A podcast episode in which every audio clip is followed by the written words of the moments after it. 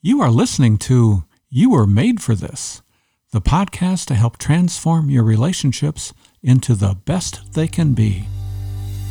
Welcome to You Were Made for This. If you find yourself wanting more from your relationships, you've come to the right place.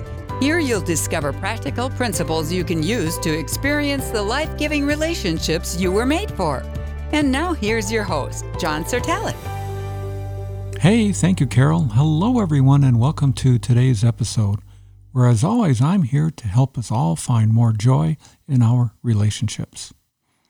Before we get into today's topic, I want to share several responses from listeners to recent prior episodes. We have two here from episode 59, the one entitled Joy Found in Unusual Places. This is the episode where I describe Janet's mother's passing from this life onto the next. I describe the joy that Janet found in being with her mother the last 48 hours of her life. The first response comes from a listener in Japan. He's a missionary serving there, and he wrote the following Everything you said about your mother in law is what my brother and I have been experiencing with my mom the last three years. Almost a month ago, she had a bad fall with broken ribs and femur in memory care, was hospitalized, released, and now in a nursing home in the same facility, at the same time losing her room in memory care, and there is no permanent bed open at present in, in the nursing home. So we hope there will be a bed before the stay at home ends and she is forced to move somewhere else. I'm glad I had time to be with her from June to December when I was home from Japan. I pray that she would have some sense of the Lord's presence and comfort. I'm in Japan, and of course, my brother is not allowed to visit at the present moment. Yeah, my heart goes out to this missionary. It's a real difficult situation being 6,000 miles away and having your parent in a nursing home or assisted living facility and there not being much that you can do be, because of the distance. It's a common problem we're seeing with, with missionaries serving overseas, caring for aged parents and wanting to do the best you can because you love them, but being so limited because of the distance. Well, a second letter, or actually an email that I received from this same episode, episode 59, comes from a healthcare worker. And she wrote the following John, my prayers go out to you, Janet, and family. Blessings as you journey this loss. I have been listening to you, and you calm my heart when I'm anxious in the middle of the night. I go out every day and work with the elderly and pray that none get sick. Thank you and blessings. Wow, what a neat thing from a healthcare worker to be so concerned about her patients that she is praying for them and that she's worried about them. Well, then we have the last response I want to share. It comes from episode 60 from last week, the one entitled One Perspective on Stay at Home You Probably Haven't Heard Before. And that perspective, you might recall, was simply two words create something. And this comes from a uh, retired widowed missionary. She sent the following email I felt that today's episode was really strong. It was practical and inspiring. Thanks. I just have to pass on one way that I'm connecting. It's fun to be creative, isn't it? And she went on to say, I am thankful for ways to keep up on FaceTime with my grandkids and their parents who live farther away. But I miss having them in my home. So I sent over some big sheets of butcher paper for them to help me keep them close. And she had them draw these life size pictures in their driveway on Easter and they were somehow delivered to her. And she said that was the next best thing to them being here. And she sent pictures of them. You know, they're typical kids' drawings, but they're they are life size. These huge butcher block or butcher sheets of paper that are covering um, the size of a window, and they're they're they are lifelike, and it's just really interesting to see the kids, and it just reminds her of her grandchildren. I think that was just a, a great idea, sending butcher paper to your grandkids and saying, "Hey, give me a self portrait of you." Well, thank you, thank you everyone for the responses. So now let's get into today's show. It's going to be a good news, bad news episode. I asked Carol what she wanted to hear first, and she said, Give the bad news first. Well, that would be my choice too. So I will share it first, and then at the end, I'll explain the good news, the good news about the bad news. So be sure to stick around for that. Here's the bad news there is another serious virus affecting us all that's been around a lot longer than the COVID 19 coronavirus. But you never hear anything about it from the media. And sadly, the virus seems to be getting worse.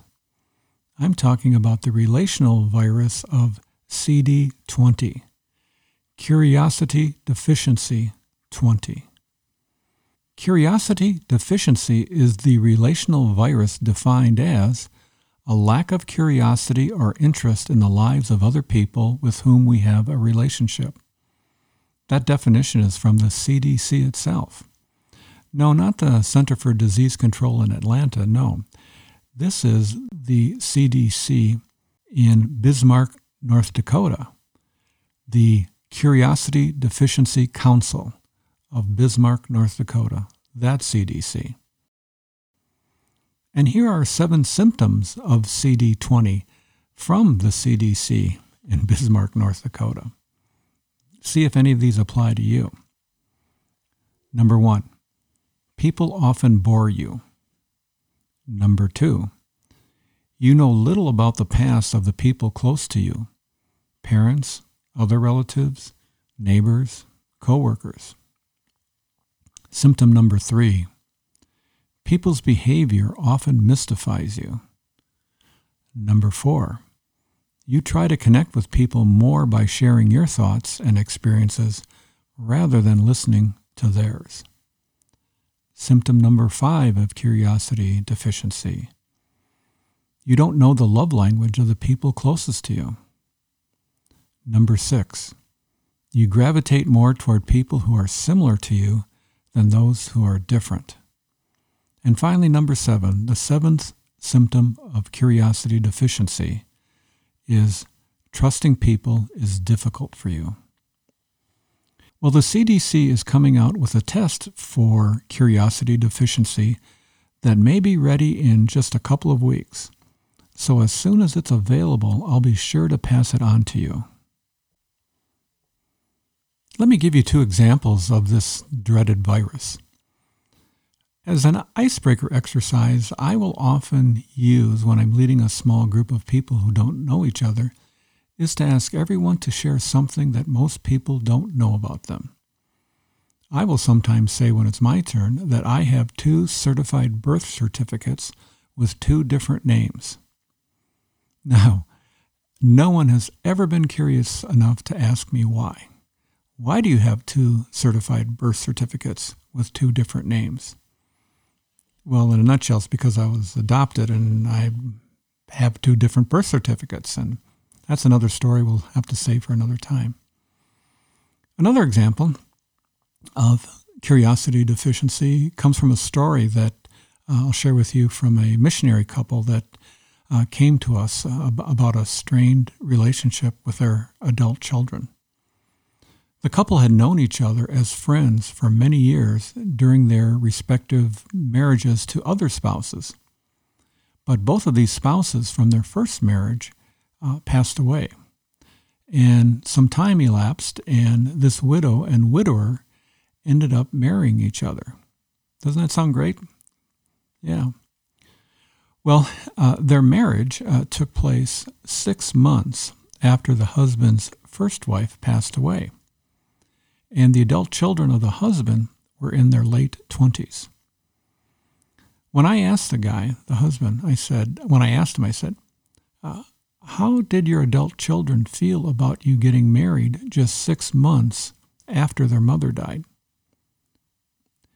I don't know, the husband said, looking like a deer in headlights. I never thought to ask them. Well, he clearly was suffering from a severe case of curiosity deficiency. He had no interest in wondering about the impact of his actions on his grieving children. He gained a wife. His children lost their mother. Now, I really felt for this guy because I too have had my own bouts of CD20, curiosity deficiency. I think now of many questions I wish my parents were around to answer, but I wasn't curious enough to ask them. For example, my father died in 1997, and I was really never curious enough to ask him about his experience in World War II. And then just recently, though, uh, the other day, I was uh, looking through some papers of my mother's, and I stumbled across his uh, discharge paper from the Army Air Force. And there was a letter dated April 5th, 1946. It appears it was a letter of recommendation from my father's uh, commanding officer. It was quite complimentary. I was quite surprised at all the positive things that were said. Well, in this letter, it mentions a story about how, let me just read it to you. He said, during an emergency lasting seven days, Sergeant Certalic, my father, worked a total of 135 hours, as much as 22 hours without rest. During this time, he was required to work only 40. I wish he was around where I could ask him about that. I never really asked him about his time in the service during World War II. I, I wish I, I wish I would have. Another thing about my father, I knew that he played tennis in high school. He was on the high school tennis team. But I was never curious enough to ask him about what that was like being a tennis player in high school. You know, I never saw a tennis racket in our house growing up. How come? Why didn't he play after high school? tennis is one of those sports that you can carry on uh, for a long, long time into middle and even old age. But he didn't. What happened? And my grandsons are accomplished tennis players now as high school seniors. And so I was thinking about that in relation to my father. How come tennis was never talked about in our house growing up, but it was part of his life as a teenager? I also wonder who taught my father how to figure skate so well and to do that split eagle move that fascinated me and my siblings. This is a move where you you take your skates and you point them uh, horizontally in opposite directions, parallel to your body. It's kind of like a, bow-legged move, and they're pointing to the right and to the left as far as possible. And you make a big circle, and you skate on the inside edges of your ice skates. He taught me about edges on ice skates and how to do a figure eight and I learned how to do that. And but who taught him how to do that? You know, he grew up as a teenager uh, without a father. His father had died, and I was never curious enough to ask him about that. What was that like growing up as a teenager without a dad? Who taught him how to bowl? He was an accomplished bowler. Was on the company bowling team. He played pool. Who taught him how to do that? And then I was never curious enough to ask him what it was like when his sister, his half sister, was killed in a car crash when he was just a kid.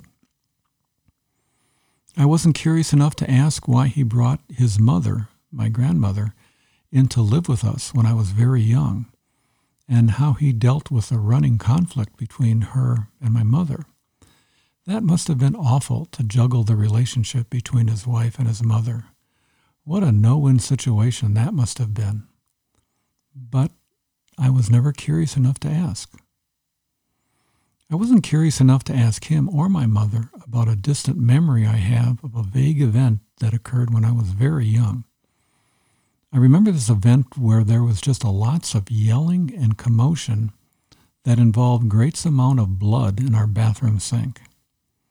You know, did someone slash their, their wrists over the, the conflict that was going on? Or was it just some random gory accident? You know, there's no one left to deal with my reawakened curiosity. They're all gone now. I wonder about your curiosity about your past and the past of others close to you. I wonder how much richer your relationships and my relationships would be if we were all just a little more curious about each other. Well, I mentioned there's a vaccine. There's a vaccine for this curiosity deficiency virus. Here it is Ask more questions. Yep, that's the vaccine for the curiosity deficiency virus. Ask more questions. I'm going to go into this in a fair amount of depth in next week's episode. But for now, one final thought. You know, you often hear people say about their fathers or grandfathers in World War II or any of the other wars that we've had since, where they say things like, well, they just don't want to talk about it. You know, I'm my, my father, my uncle, they just don't want to talk about their wartime experience. Hmm, I wonder. I have a hunch that maybe these combat vets would have loved to have talked about it if only someone would have asked them questions about their experience. Maybe it seemed like they didn't want to talk about it because they sensed people didn't really care all that much. I wonder. Hmm. Well, if you forget everything else, here's the one thing that I hope you remember from today's episode. It's this the more curious we are about the people in our life, the greater the potential for deeper relationships with them. Hmm. Well, how can you respond to today's show? I think it's by asking a few questions of ourselves. Who are you curious about? Who are the people you would like to understand and appreciate more? From the kind and generous neighbor next door to the rebellious teenager in your life. Imagine how much deeper your relationship with them would be if you exercised your curiosity muscles in relating with them. Another thing you can do, especially if you are a new listener to this podcast, is to go back and listen to episode 54 and episode 55. They are both about self centeredness. Curiosity deficiency virus is a major contributing factor to this relational disease. As always, another thing you can do is to let me and your fellow listeners know what resonated with you about today's episode, much like the examples I read earlier at the beginning. You can share your thoughts in the leave a reply box at the bottom of the show notes, or you can send them to me in an email to john at caringforothers.org. Next week, as I mentioned, we'll take a look at the vaccine recently approved by the CDC for curiosity deficiency virus, namely Ask People Questions. I hope your thinking was stimulated by today's show to both reflect and to act so that you will find the joy that God intends for you through your relationships. Because after all, you were made for this. And now to conclude with our relationship quote of the week. I think at a child's birth, if a mother could ask a fairy godmother to endow it with the most useful gift, that gift would be curiosity. It's from Eleanor Roosevelt. I'll say it again. I think at a child's birth, if a mother could ask a fairy godmother to endow it with the most useful gift, that gift would be curiosity. Thank you, Eleanor Roosevelt. Well, that's all for today. See you next week. Goodbye for now.